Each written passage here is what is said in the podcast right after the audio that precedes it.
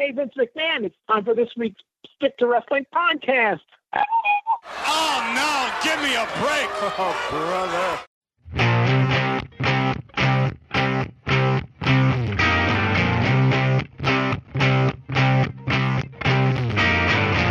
Me in the corner. That's me in the spotlight listening to the Stick to Wrestling podcast. I want to thank REM for writing that song about their favorite podcast, Stick to Wrestling, where if you give us 60 minutes, perhaps indeed, we'll give you a wicked good and raw bone podcast. You are invited to join our Facebook page, bunch of cool guys talking about wrestling, sharing results, pictures, the whole nine yards. You are invited, just ask to join and you're in. If you would like to follow me on Twitter, uh, just put in the name John McAdam and uh, follow the guy who has the Stick to Wrestling avatar, uh, Stick to Wrestling logo as his avatar. And one thing I want to mention to everybody back up your files frequently. Don't be like me. I had all of my stick wrestling notes on a file that became corrupted that I hadn't saved in like or backed up in like seven or eight months. What a tragedy. And I, I keep relearning this lesson, but from now on I'm backing up everything at least once a month. And with that said, one cool thing about Stick to Wrestling, one of the many cool things, is I get to hang out with people that I have known online for years, if not decades, and I finally get to have a conversation with them here on the show. We're doing that again today. Uh, I want to bring on Frank Culbertson, who really knows his Portland wrestling, and that's what this show is going to be about. Frank, thank you for coming on. Well, thanks for having me. It's always good to uh, talk wrestling at any length of time and whenever I can. It's it's a great opportunity, so I appreciate being here. Now, tell us a little bit about your background in wrestling. Uh, so I'm, I can tell people I'm 64 years old, and I have lived in the Portland metro area my entire life. Um, so I've followed a lot of Portland wrestling since, oh, probably my first uh, match I ever went to was at the old Portland Armory downtown when was that? 1965, and it was. Oh, uh, wow. Don Leo Jonathan versus Stan Stasiak. The only thing I really remember about it is Stasiak walked past me and said, Hi, kid. And so he instantly became my favorite. Um, and then my I went to um, the Lonnie Mayne Tony Borne first feud at Memorial Coliseum in 68 with my dad and uh, grandpa. Both my grandpas loved wrestling, and that was my uh, relationship with them. And so they were the ones that oftentimes uh, took me to wrestling. In 1988, um, I started doing television announcing for Pacific Coast Championship Wrestling, which was the group that started up after Billy Jack Haynes's um, Oregon Wrestling Federation folded. And um, that was in Oregon City with Rip Oliver as the booker. It was on, at the time, speak of time flies, the fledgling uh, Fox affiliate here in town uh, had picked up the program, and we were on there for a short time before it, of course, folded.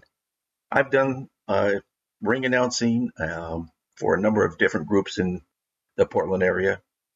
In 2001, I was the business manager for the WB32, uh, the WB affiliate here in Portland.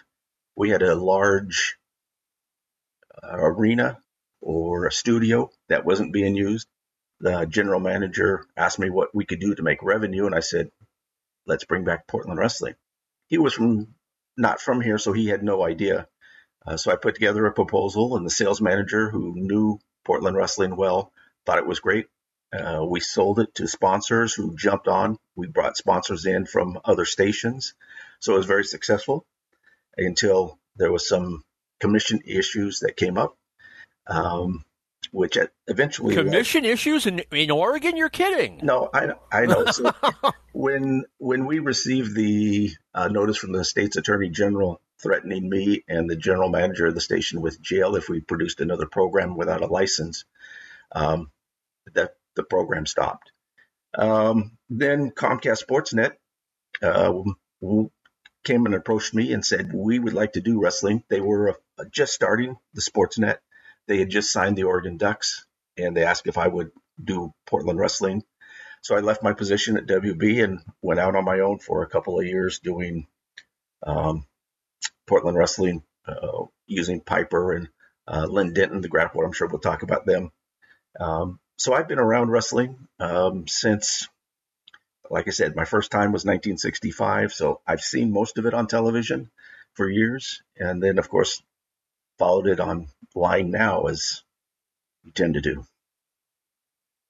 That is excellent. And I'm, I'm looking forward to this show. We have not done a complete episode just on Portland wrestling, and I'm looking forward to it. Now, we took some questions from the people who uh, are on our Facebook group, uh, but the first question is going to come from me. And I looked this up in the book. There was a guy in Portland named Mike Popovich. He was a former Oregon Ducks football player. Yes. And I didn't know much about him, but I remember after he left the business, I mean, they talked about him negatively for years after he got out. Now, we'll we'll talk more about this book, but uh, Frank was nice enough to send me a copy of Katie Bar the Door, which is Mike Rogers' uh, history of Portland wrestling, and I, I, I, haven't read hardly any of it yet, but I can tell I'm going to like it because of the way the book is formatted. You have pre 1960, and then he goes through every year talking about what happened every year after that. There's a chapter 1960, 1961, all the way through the closing of the promotion in 1991, and then they talk about you know the the upstart promotions like the the one Frank was just talking about after that. So I can see I'm going to enjoy this. Um, but I did look up the part about Mike Popovich and after all these years, I finally learned that he just didn't like the business and quit after two months.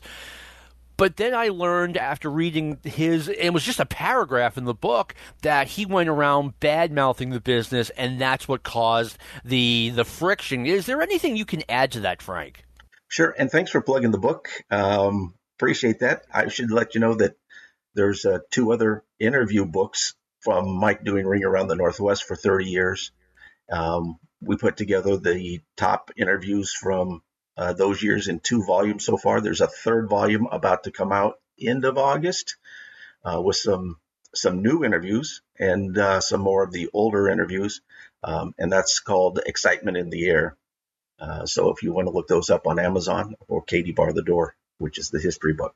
Uh, Mike's an interesting subject. Uh, yeah, not well liked in the wrestling circles at that time. Part of what came out was um, I guess we would just call he found religion and um, felt ah. like he could not. In fact, there was an interview he did where he said he couldn't uh, be speaking truth out of one side of his mouth and, and lying to the fans out of the other. And so he was going to um, a charismatic church out in Gresham, Oregon, a suburb of Portland, and um, that was really the the end of it. He didn't like the business. Um, it's a tough business for a lot of people. Um, oh yeah, people get in and, and think they're going to love it and they quit. Um, but yeah, Mike was Mike was short lived in Portland. They had high hopes for him being an, an Oregon Duck and being a following. It's worked in Portland after that with Josh Wilcox, who played for the New Orleans Saints and was a star at the University of Oregon, and he got into wrestling and did okay for a little while. Um, uh, former Tennessee Volunteers defensive coordinator. There you go. Yes, he's he still he still loves that coaching stuff. Um, he's a coach at Cal. That's a big job. It's yeah, it pays probably a little bit more than the local Portland scene at the moment. I I believe that. Uh, but yeah, Mike is uh, Mike's Mike is one of the reasons why um, Don Owen did not like uh, local guys to get into the business. Um, there were a couple that did and and made it, uh, but Don was always leery of people that would come in and start, and their family and friends would be here. Um, a lot of people, and then if they didn't like it, rumors would start. Of course, Billy Jack Haynes, you know, did really well, um, but Don was uh, did not like the local talent uh, coming in and working. No, I, I did read that in the book, and it cleared a lot up. And I I have I have Josh Wilcox and Justin Wilcox mixed up. Sorry oh, about oh, that, listeners. Yeah. Okay, Frank is like, what is this guy talking about?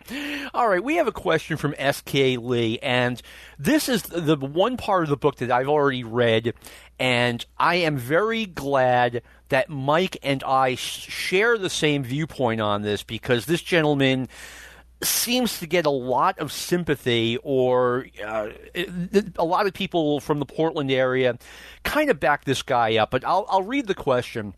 SK Lee asks, what happened to that specific sports commissioner that kept going after Owens territory and once joked to Len Denton that he tested positive for HIV? Fucking prick that guy was. We usually don't use that kind of language here on Stick to Wrestling, but that guy was a fucking prick. Frank Anderson.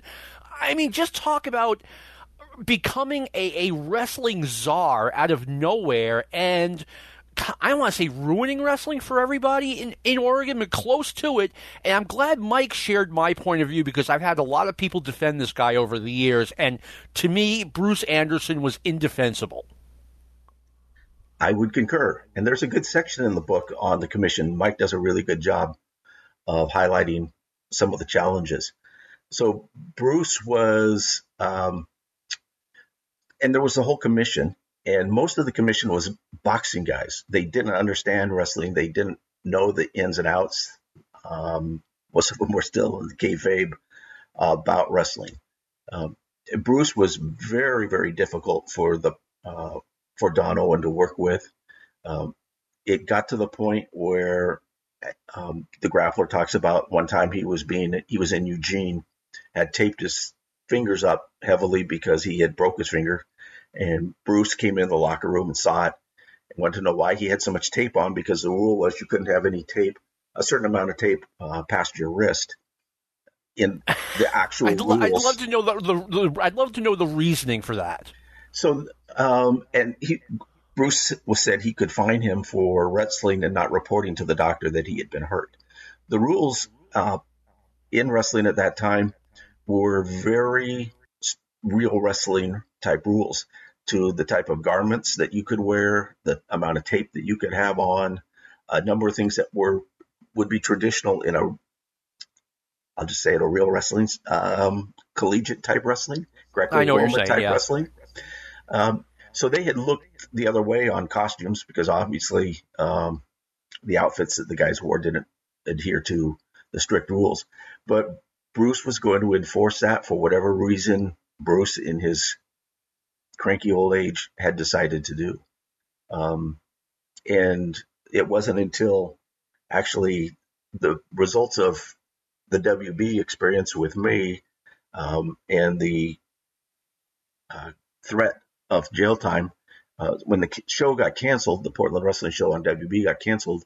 Uh, a person in Tootie Smith, a state senator, a state legislature at the time, who loved wrestling, uh, we got some promotion in the news about it and it led to a bill uh, changing professional wrestling to be called um, an entertainment wrestling. Vince had already done it, uh, but that was a big change, and that allowed the W uh, WE to actually come back into Portland um, because they had shut us down at, at the WB.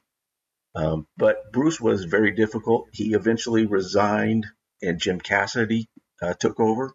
Everybody thought Jim was going to be better to work with. He was a friendlier gentleman. Uh, and then he just got into some very bizarre instances uh, where he would enforce certain rules. He went to a, a wrestling show and got involved where he got spanked. Um, and it was just a, just a, a very bizarre thing. Eventually, um, a gentleman named Brad Darcy, who much younger man, came in. Um, but ran into some financial irregularities, and there really is nobody enforcing the commission because there isn't a lot of wrestling in Portland. So the six percent ticket fee that you're supposed to send to the commission doesn't pay for anything. There's really not been any MMA action here for years, and so there is, in theory, a boxing and wrestling commission still, but ineffective.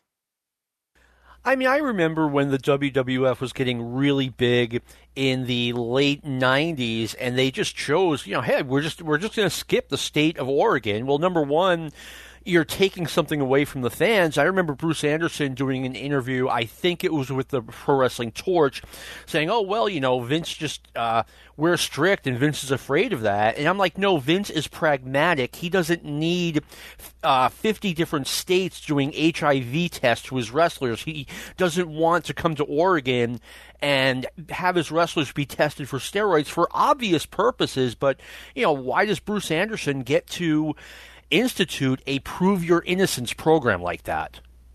Uh, well, it was run under the auspices of the um, Oregon State Police, and I guess that frightened people off from ever challenging him. Bruce was uh, Bruce could be very intimidating in person.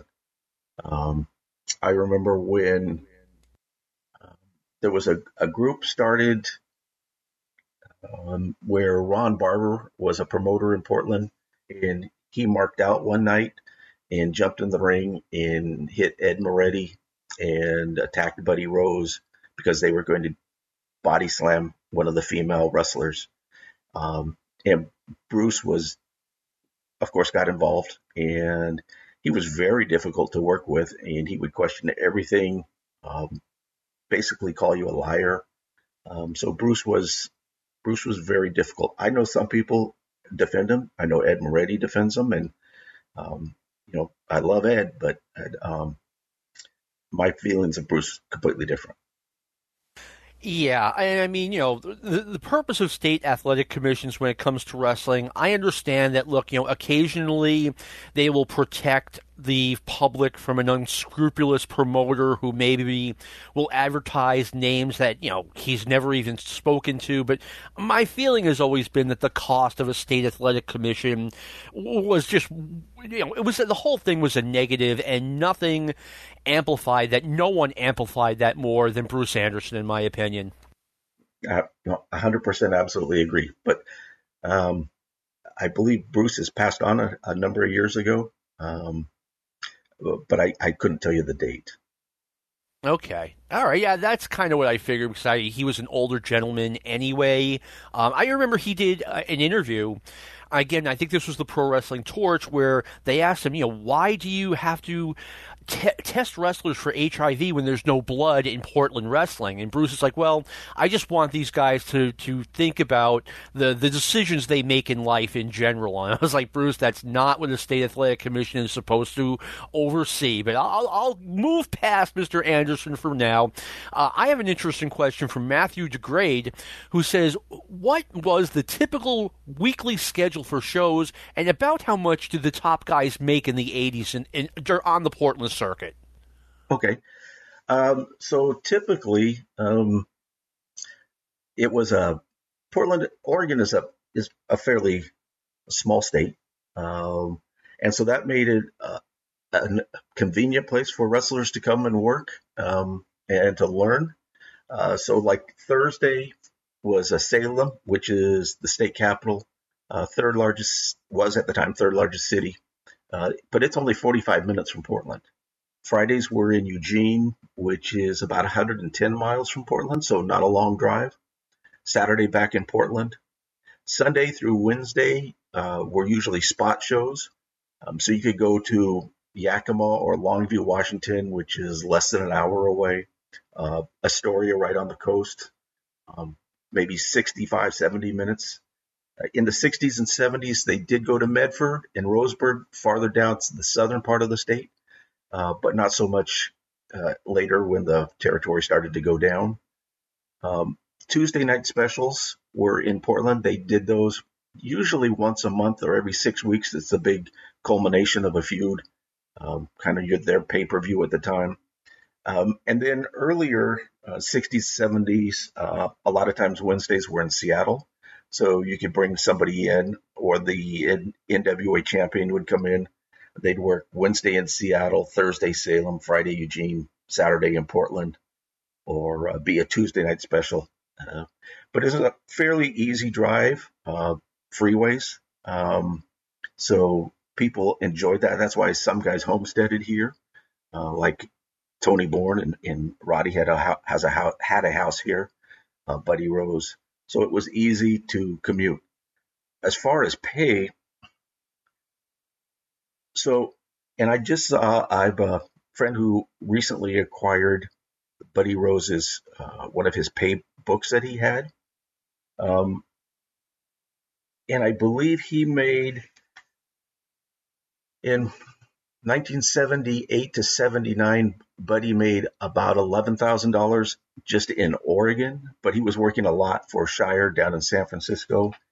Um, so in today's money, uh, Buddy made right around uh, right around $120,000. He made $29,000 in time, that time's money, which would be about 120,000 uh, today. But that would be at the very top end for guys. Um, other than that, the, the the crews were always small, you know, 12 to maybe 15 at the most that were rotating in and out. And uh, so it would not be unusual for those guys, the, the preliminary type guys, um, to make significantly less than that. But it was an easy drive. Um, and things at that time were fairly inexpensive. There were no five and six dollar gallon gas. Um, so that's about what the top guy Rose would have been making in today's money would have been about 120,000 that's what I've always heard about Portland. That it wasn't quite the grind that working, let's say, the WWF or you know Georgia or uh, Mid Atlantic was. But I mean, the, the, money was bigger out there, but it wasn't the grind that you know the WWF would be back in the '70s or '80s. Right, and then Buddy's pay would have gone down the next year um, after the after he pulled the deal with Roy Shire in '79 um, over his U.S. title, where he had been suspended by the commission and then was cleared, and, and Shire wouldn't let him wrestle. And um, Shire had sent uh, Ron Starr and Mantell out to fight for the championship, which had been held up. And after the first fall, Buddy went out um, to the crowd. Shire tried to chase him down, but Buddy got on the mic and basically told the crowd the, the truth about wrestling and why some of the guys weren't there and that Shire had been lying to him about issues. And um, so that was right towards the end of Shire, but that was the end of the Shire Portland deal that he had with Don. And so uh, Buddy wasn't making those shots down there. So his pay would have fallen a, a fair amount. Uh, that that only makes sense. Now I'm looking for the person who asked why didn't uh, Don Owen uh, try running San Francisco after Shire's closed shop. Now I learned this recently. I was like, okay, is that a short distance? No, it is nine hours driving uh, between Portland and San Francisco, and I really didn't see a town south of Portland that they ran that really would have cut down on that travel time. Now it's wrestlers; they can turn nine hours into six hours. But was that ever discussed that you know maybe running San Francisco after Shires died? Um, not that I not that I know of. You know, the ter- Shire's territory had pretty much was shutting down anyway, and the AD- AWA was looking to to come in. Uh, Don did take his TV tapes and send them down to um, a station down that way, so he got his show uh, on the air down there. But as far as guys going down, um, there there just wasn't the population bases in towns um, on the past Salem or past Eugene, really, uh, that would have made it beneficial for them to go down to San Francisco, which was a dying territory anyway. Yeah, I mean, I like I said, look that that up today. There, there just doesn't seem to be that town or that city in between Portland and San Francisco that that would have made it worth it. And as you stated, you know, soon after Shire's closed shop, the AWA found themselves in San Francisco. So I wouldn't want to go. If I was Portland, I w- I wouldn't want to go head to head with Verne, basically. And you look at the uh, back to population. You look. Um, I mean, nowadays you have Sacramento, which is a, very large nice city. Uh, but at that time, Sacramento was just a, a, a, small city, so it would not have worked. Okay, yeah, I'd forgotten about Sacramento. Now, someone had asked um, about the Vancouver, about Portland, the Portland territory running in Vancouver. Um, And I remember a show. I was watching Portland wrestling one day, and they were, like, "Okay, we're going to bring good wrestling back to Portland. uh, not Portland, Vancouver. Vancouver had been uh, run poorly, and they were saying this on TV for a long time. And now you're going to have good wrestling. Can you tell me a little bit about what went into that? I mean, they really badmouthed. I'm assuming they were talking about Tomko. Um, so uh, Portland also went by Big Time Wrestling up uh, in the Seattle market. so they had they had their show taped so that they could be call it Big Time Wrestling up in Seattle. Um, so that would would have been All Star Wrestling, um, and it started out well. Um, uh, Kovacs um, and Gene Kiniski and Don Owen uh, formed a, an alliance uh, called the Northwest Wrestling Promotion uh, back in about 1968 uh, ran through 1977, um, and then Kiniski sold his shares. Oh no, excuse me. Uh, Tomko sold his shares. Um,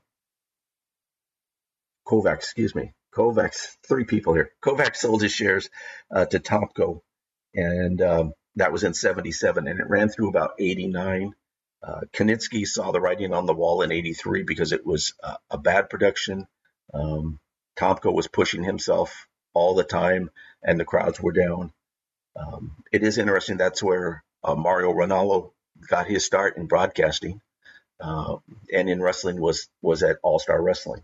Uh, so they did badmouth it some um, because at that time, um, after '83, it was such a bad promotion. Don didn't really want to be associated with it. Um, they had hoped to give their play their guys a place to increase their pay and increase their uh, exposure. But it's still run. It's run by a, a, different gentleman now. It's a smaller promotion, but All Star Wrestling is actually still in existence. Michelle Starr, or gentleman who run who wrestled under the name Michelle Starr, uh, runs All Star Wrestling. Okay, and by the way, it was Jamie Ward who asked the Vancouver question. Um, here's a question I have, or an observation I have. I used to get uh, tapes of Portland wrestling starting in 1987, and it took, I would say, about six or seven months for me to even know the announcer's name. It was Frank Bonnema, and he was so laid back and so about not making it about himself that I didn't even know the guy's name. I, I was like trying to figure it out. I mean, what are your thoughts on on Frank as an, an announcer? So Frank was um, a gentleman who worked at the station KPTV, um, and he did daytime television uh, hosting, and the, then started doing Portland wrestling when Portland wrestling moved from the KOIN Channel 6 to KPTV 12. And he was the um, chosen to be the announcer. Very deadpan. Um, he is the one that came up with um, what we say is the, the title of the book. Um, very deadpan until things got out of hand, and that's how you kind of knew was because he kind of got excited. Um, and but otherwise, that was he saw his role as just being saying what's kind of happening, uh, pushing the towns. He pushed the towns all the time um, for tickets. Uh, but Don was, I mean, um, Frank uh, was beloved in Portland, uh, an icon. And when he passed away and uh, from a heart attack at a, at a really young age, um, then Don Koss uh, took over, and he had been actually in sales at KPTV, never been in wrestling, but he took over uh, Dutch Savage helped out some, and Stan Stasiak at the end of his career came in and helped. Now, when did this transition take place? Like when did uh, when did when did um, uh, not Don Koss, the other guy? When did he pass away? Frank Bonnema. Frank Bonnema, thank you. Uh, Frank Bonnema. Because I, I noticed Koss came in. No, go ahead. No, go ahead. No, you please. I, I, I want you to go ahead. Uh, let's see. Frank took over in 1966. Um, I'm trying to think of when exactly. I think maybe 82. Um, yes, it was 1982. He suffered a heart attack Uh, okay. He was only 49 years old. Uh, he was in great. I mean, he, he looked to be in great physical shape. Um, a heavy smoker, as were a lot of people back at that time. Um, yep. He was, yeah, very deadpan. Um, but he had he had been there for 15 years, and it was a complete shock because he, he had not had any pre-existing conditions. Okay, and then Don Cost took over for him, and I like Don Cost as, as well. Um, he was the same way. Like you know, you're like, okay, is this man ever going to identify himself? And I remember listening to Don Cost call the matches, and it was near the end of, of Stan Stasiak's career. And Don Cost, he's on the mic, you know, calling a wrestling match, saying, and you know, with Stan Stasiak's career winding down, he's going to need another job. And if you need a, a, salesman or a spokesman, get in contact with us because Stan's our guy. And I just loved it. I loved the, the, the campiness of it. Like, this is what pro wrestling was to me. Yeah, Don um, was was a lot more outgoing than Frank uh, in his interviewing. Um, he laughed a, a lot more uh, on the presentation, uh, making jokes at times uh, where Frank really did not. Uh, I know I've worked with Don. Uh, he came in and actually did some work with me on Portland Wrestling. Um, and uh, very nice man, still lives here in uh, the Woodburn area, uh, owns a Hispanic radio station. Um, so Don knows he, he knows all these guys and he knew how to he knew how to ask the right questions um, in the interview. Um, one of the things that I learned from him and from Roddy when I started um, was never let the wrestlers take the microphone. And I see that today. And uh, Tony, I know Tony Schiavone gets ripped on Twitter for it all the time, but because they take the microphone. That's one of the things Roddy said was never let the announce or the uh, microphone go out of your hand.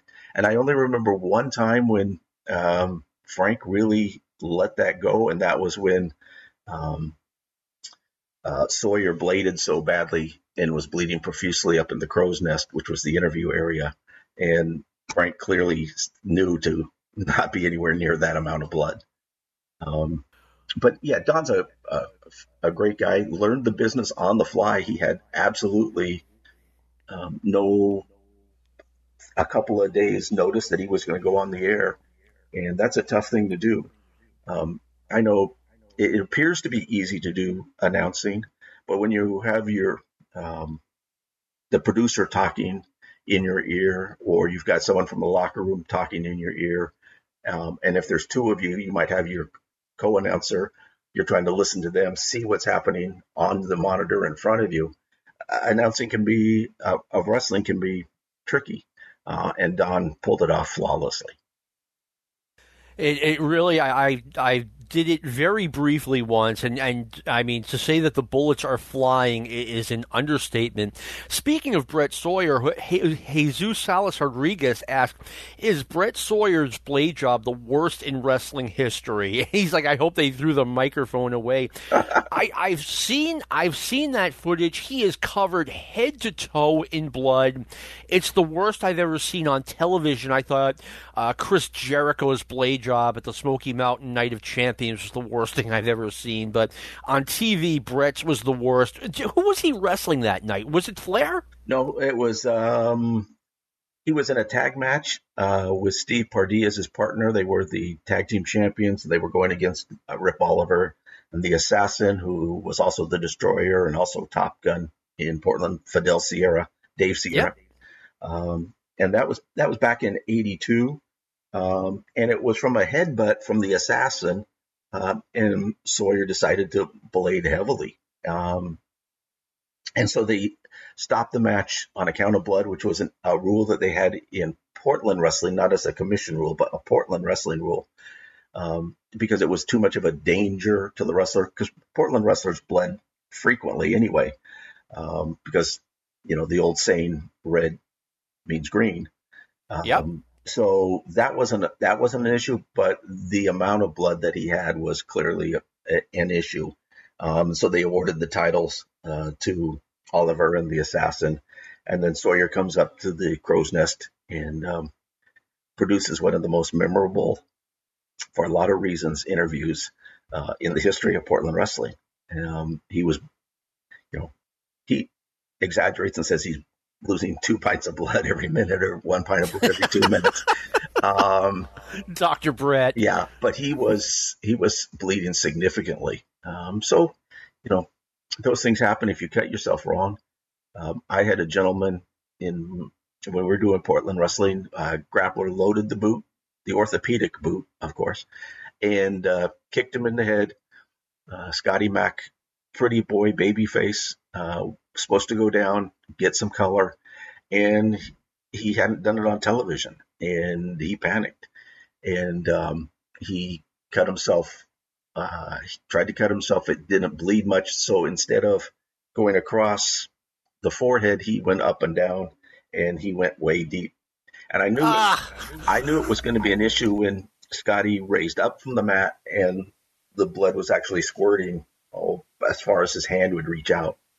Um, match was supposed to go 11 minutes. Um, after about two, I gave the signal to go home, and uh, that was pretty much like that. He was covered uh, like that that amount of blood, and the ring was covered in that amount of blood. So those things happen. Um, and why Brett decided to bleed like that, I don't know. Um, but it made for a good feud coming up, and his brother came back in, and um, off they went with another uh, story. I mean, I would look at Brett Sawyer, and you know, I, I, didn't see it at the time. I saw it after the fact in Portland in 1982, and I'm like, okay, this guy has the potential to be not a superstar, but a big time wrestler. And he got the big push in Georgia in 1983, early 84, and that was kind of it for him, which disappointed me. I thought when he was in Portland, he showed a ton of potential. Yeah, he was given the um, Portland rarely, in fact, one of the first times they did, they vacated the title and the heavyweight title, and there was a battle royal to determine the new champion, which just was not something Portland ever did. And um, so all the stars were in the battle royal, unlike the AEW battle royal last week. But I won't go into that. Um, okay. And uh, Bret came out on top, and it was a complete surprise. And it was one of those where uh, it shows that anybody can if you're in wrestling as a as the real sport, anybody can win, and um, that's the point of not giving it to Rose or any of the other participants at that time. Um, Brett Sawyer came out; he was a face. He won the battle royal, and it got him elevated, which is the point in wrestling. Exactly, and, and, Portland did a really good job with that. You know, turning him from like a, a Portland mid carder into a legitimate star that people got behind. They did they did a great job with him. And you know, in Portland, it was real. There was a formula. Uh, you would co- usually come in. Um, you'd win a preliminary match. You might win two or three preliminary matches in the first couple of weeks, um, and then you'd get maybe a if they, they did battle royals regularly, that you might win the battle royal and then get elevated to um, a, a, main event match. That was pretty much standard formula. There was really only two. I think there's only really two times I remember when that didn't happen. One was uh, Bull Ramos being introduced and in storyline breaking Lonnie Mayne's arm so he could go somewhere else. Uh, and Bull was in the main event from that night on. And then um, Paul Perschmann, Buddy Rose, his introduction, uh, he came in and was immediately teamed with um, Jesse Ventura, who had been teaming with Bull Ramos, and uh, Buddy was in the main events from then on. But other than that, there was a formula. That you came in, you were introduced, you the fans saw you, got to know you, and um, and that worked for Bret. All right. Now I have I have one complaint about Portland wrestling, and I started watching wrestling when I was ten years old. And I really believe that I would have picked up on this when I was ten or eleven years old. Towards the end of the television program, they would have someone get on the mic and say four minutes remaining, four minutes, and they were obviously telling the wrestlers to go home. And like I said, I think I would have picked up on that. Mike, I, I, Frank, do you have any thoughts on that?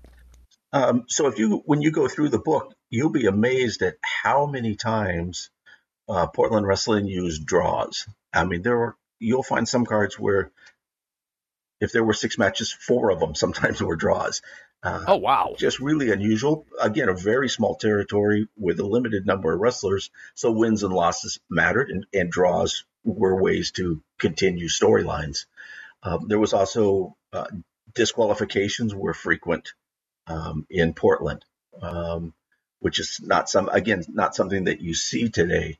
Um, is draws and disqualifications, but really helps the storyline. Portland also uh, so you usually had a couple of preliminaries, and then you had a semi-main and a main event. You were always hoping to get the main event on television, um, but you usually got the semi-main, and it was always to a time limit. Uh, with they would say two out of three, always two out of three falls was big in Portland uh, to a TV time limit, and so you know it was it it was like well, for a while live TV, so you had to end on on time. They would start early by calling out the cues, you know, five minutes gone, 10 minutes gone. Uh, but yeah, towards the end, you would know that they were either going to go Broadway or the finish was coming. Yeah, I thought they gave that away a little bit. Now, Portland, I have seen Portland um, from the, the, the, late 70s, uh, early to mid 80s, and I thought it was really good. Then, in my opinion, around 1985, 1986, it really started to slow down. And then in 89, they brought in Lynn Denton as the booker. And Denton kind of immediately, like no transition time, turned Portland into almost I was going to say almost a, a, Memphis type promotion, like with you know mm-hmm. tons of angles, but it was almost like Memphis on speed. I mean, it was cr- even crazier than Memphis. As a fan watching, as someone who you know watched closely, like how did that set with you? It was it was a fairly noticeable. Um, Lynn's a Dent is a great guy. Uh, when I was doing wrestling, Portland wrestling, uh, we would get together um, and create the shows every week at my house. Um, he lives in uh, Texas now. He's doing pretty well. Uh, but he came in and, and, immediately wanted to do Memphis type storylines and not just uh, in the main events. It would be pretty much up and down the card. You know, he had started, he had been in the business about 10 years at that time. He had seen, he'd been with uh, Tony Anthony um, as the grapplers with Jim Cornette as a manager. Then they were became the Dirty White Boys with uh, Jimmy Hart. Uh, so he knew all of what made Memphis and those areas uh, tick, and Portland wasn't doing any of that. Um, and it helped that uh, Piper was around and voicing his um, opinions. Piper is a genius uh, about wrestling angles, and so you know, they they created things. The commission had put in strictly the uh, no blood policy, and so that made things difficult. They came up with the if they brought in John Nord, which is um, you know, the first time he really became the barbarian here in Portland.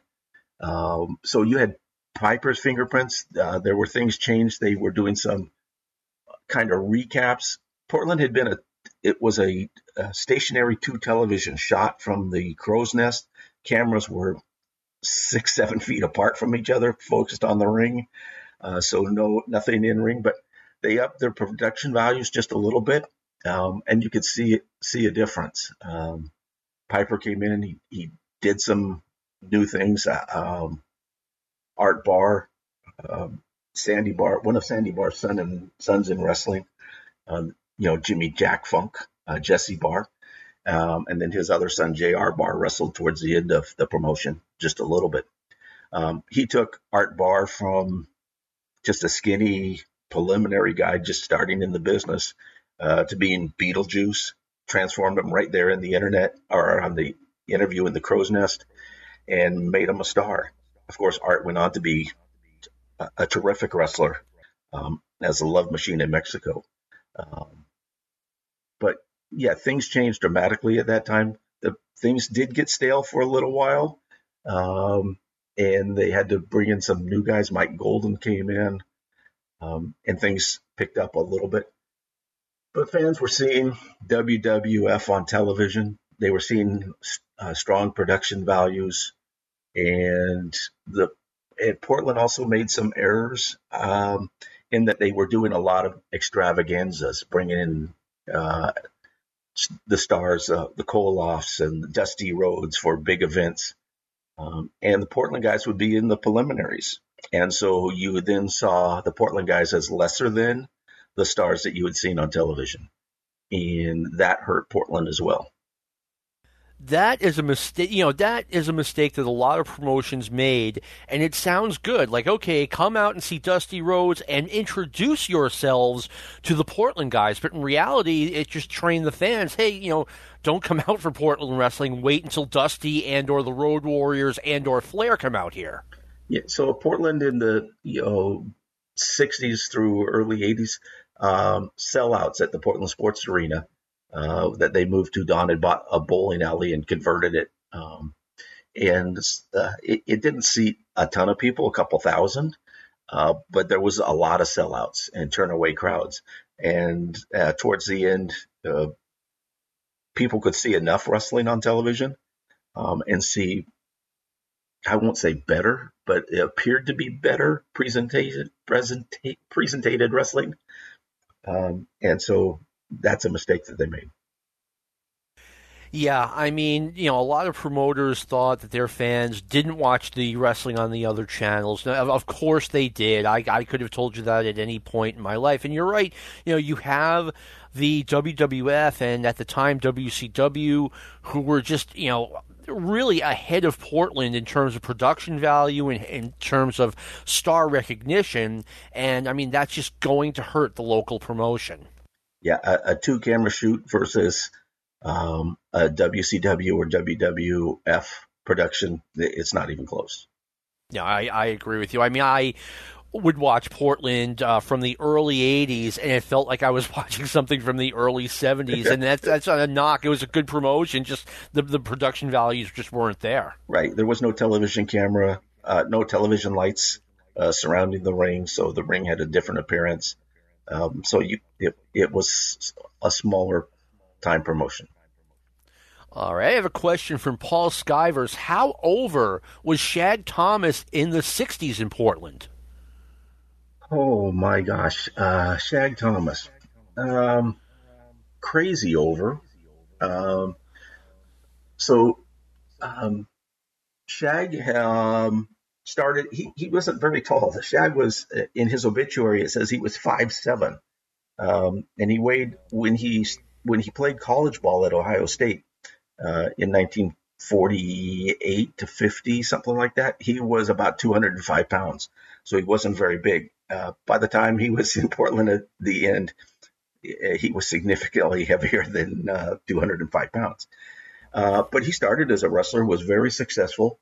Um, in the 60s, he uh, held the, the tag team titles with guys like Rene Goulet, um, Tony Borne, Pepper Martin. Uh, he was very successful tagging with Luther Lindsay, who was here uh, frequently. Um, and you know what a tremendous, tremendous wrestler uh, Luther was. Um, he was a two-time singles champion, uh, so his he wasn't a great wrestler, uh, but as a tag wrestler, he could get he could get over. Um, now this is Luther Lindsay we're talking about. Yeah, no, uh, Shag. Okay. Shag was the two-time okay. champion. Luther could Luther could go with anybody. He was a great wrestler.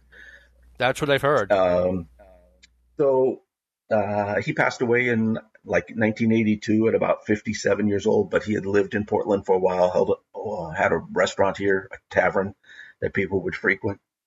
He would work out or he had a, a shirt, T-shirt, uh, as when he became a referee uh, that said La Prenzi's, which was a local uh, gym where wrestlers went and worked out.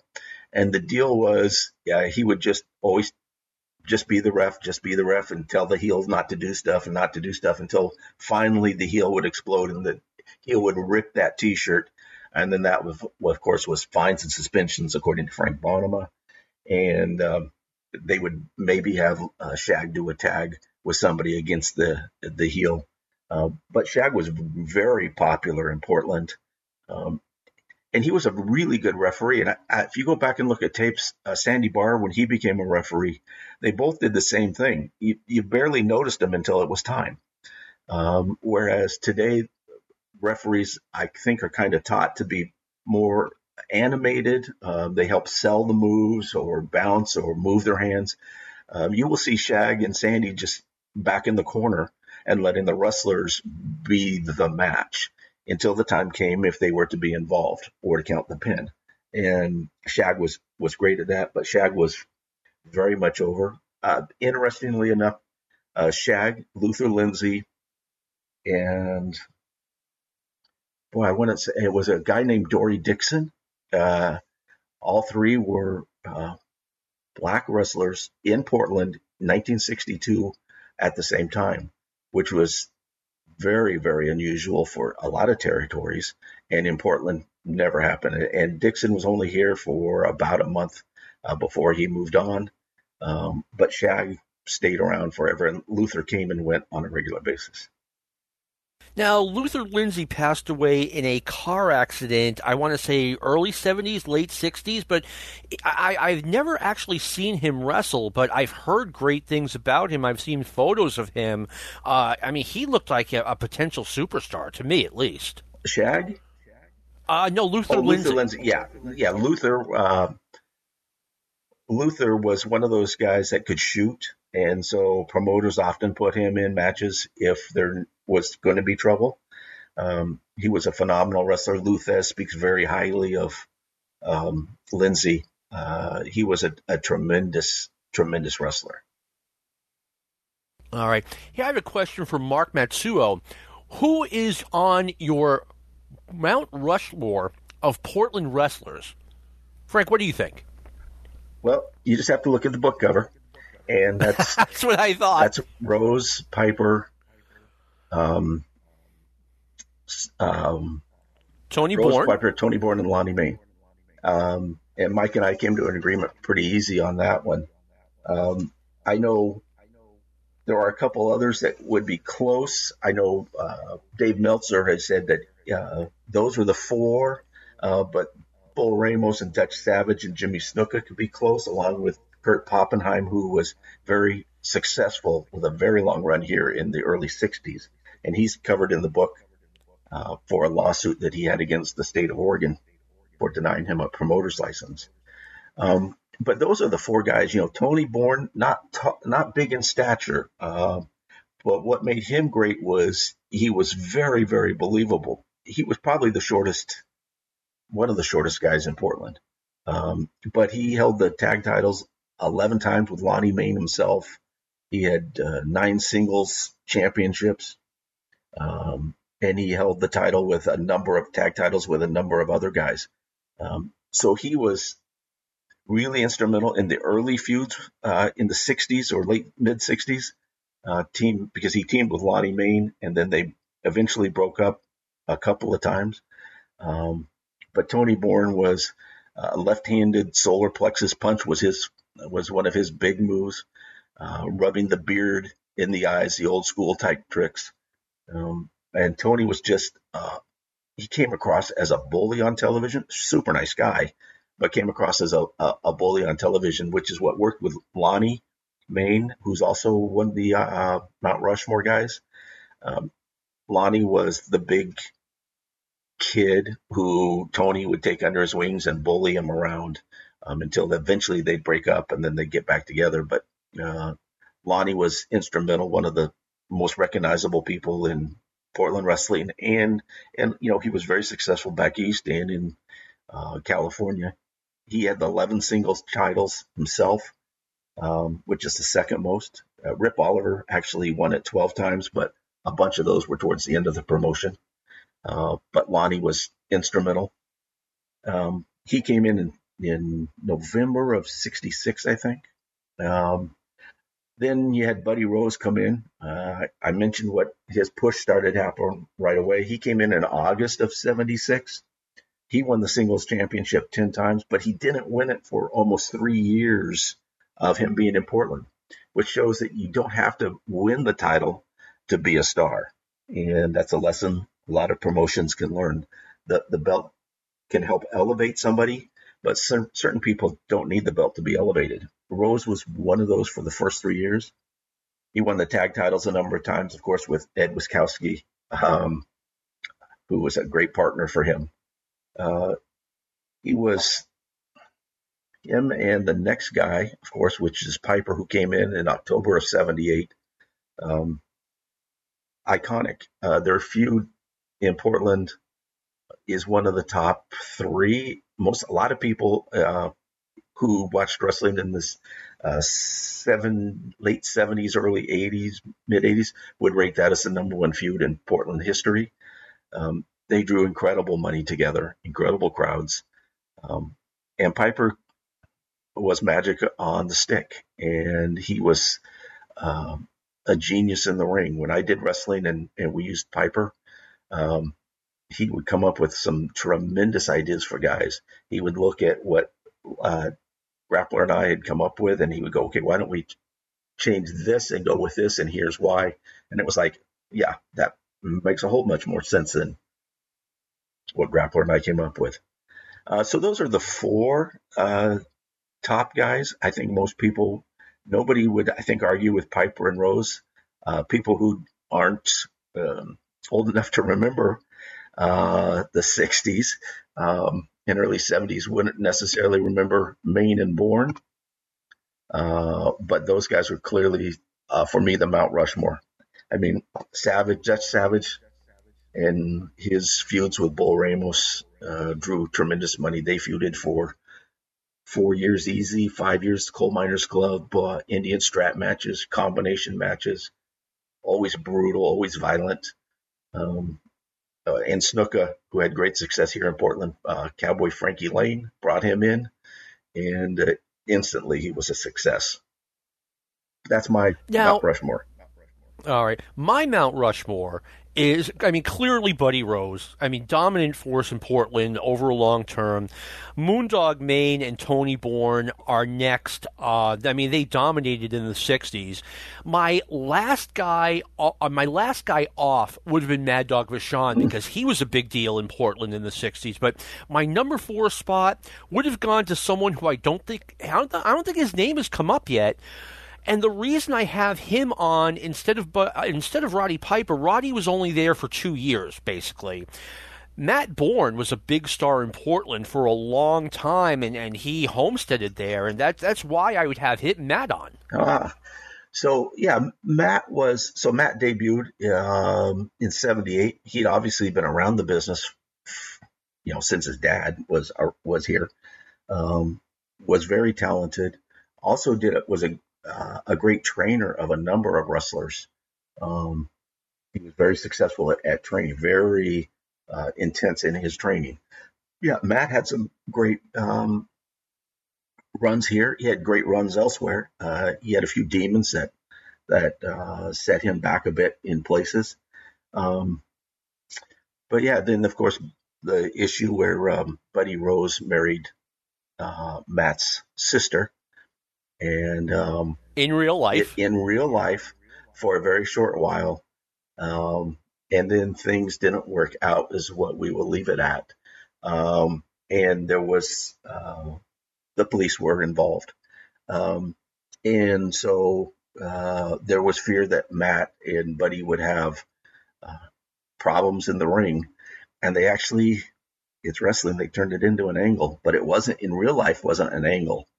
Um, yeah, it was it was a bad situation. They turned it into an angle and worked it in the ring.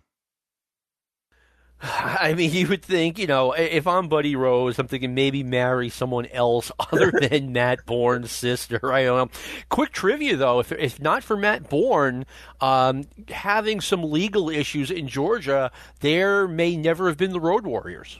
absolutely true. Yeah. Um, absolutely, Matt was was slated right there in a a main spot, and um, and we have Hawk and Animal.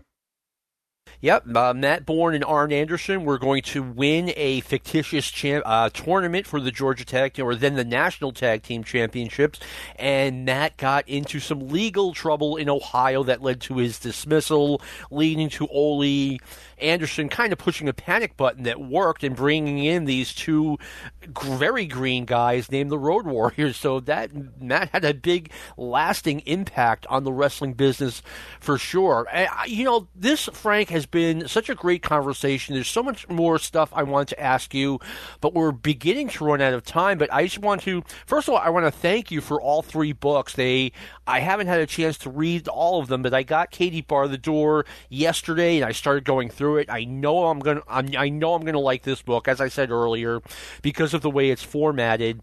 I mean, can you tell us a, a little bit more about the three books you've already released, the one that's coming out, and where the listeners of Stick to Wrestling can obtain them. Well, you can obtain any of the three books um, on Amazon, but I would direct you to Eat, Sleep, Wrestle, our publisher, John Cosper, a great friend of wrestling, a terrific gentleman. Um, and you can buy books through him, and I would urge people to do that to support uh, Eat, Sleep, Wrestle, and John, and in his uh, publishing. Um, so uh, Katie bar the door. So we're going to eat eatsleepwrestle.com is where you want people to get the books. Yes, absolutely. If they if they right. if they can't find it, Amazon, but Amazon has enough money. Um, that's, that's what I think. um, uh, so that's K- uh, Katie Bar the Door, History of Portland Wrestling, which is the results, the history of Portland, pretty in depth uh, coverage of events and then the other ones are Excitement in the Air, Voices of Northwest Wrestling, Volumes 1 and 2, uh, which are available. Some great interviews. You'll find interviews with uh, Dutch Savage, Don Jardine, which is hard to read because it's so salty. He does not like anybody in the world. Um, but you'll find younger guys. Uh, Bryan Danielson wrestled in the Northwest. So it's not just Portland, it's the, the Northwest uh, ECCW up in Canada as well. So we have an interview with Bryan Danielson uh, when he is just starting out, and he thinks he's going to go home and go to community college, and he doesn't know what wrestling's going to hold for him. Uh, David E. Richards is in there, kind of much the same thing. He had he had won a couple tournaments, um, but he didn't know what was happening for him. And so to see guys, Kyle O'Reilly, and to see where they are today, and they had no clue where wrestling was going to take them. If you have one second, I'll tell you a quick Bryan Danielson story. Uh, definitely. So one at WB Portland Wrestling was probably his first televised uh, wrestling match, and we had brought him in as the American Dragon uh, to team with uh, another gentleman against Dr. Luther and the Black Dragon Brett Como.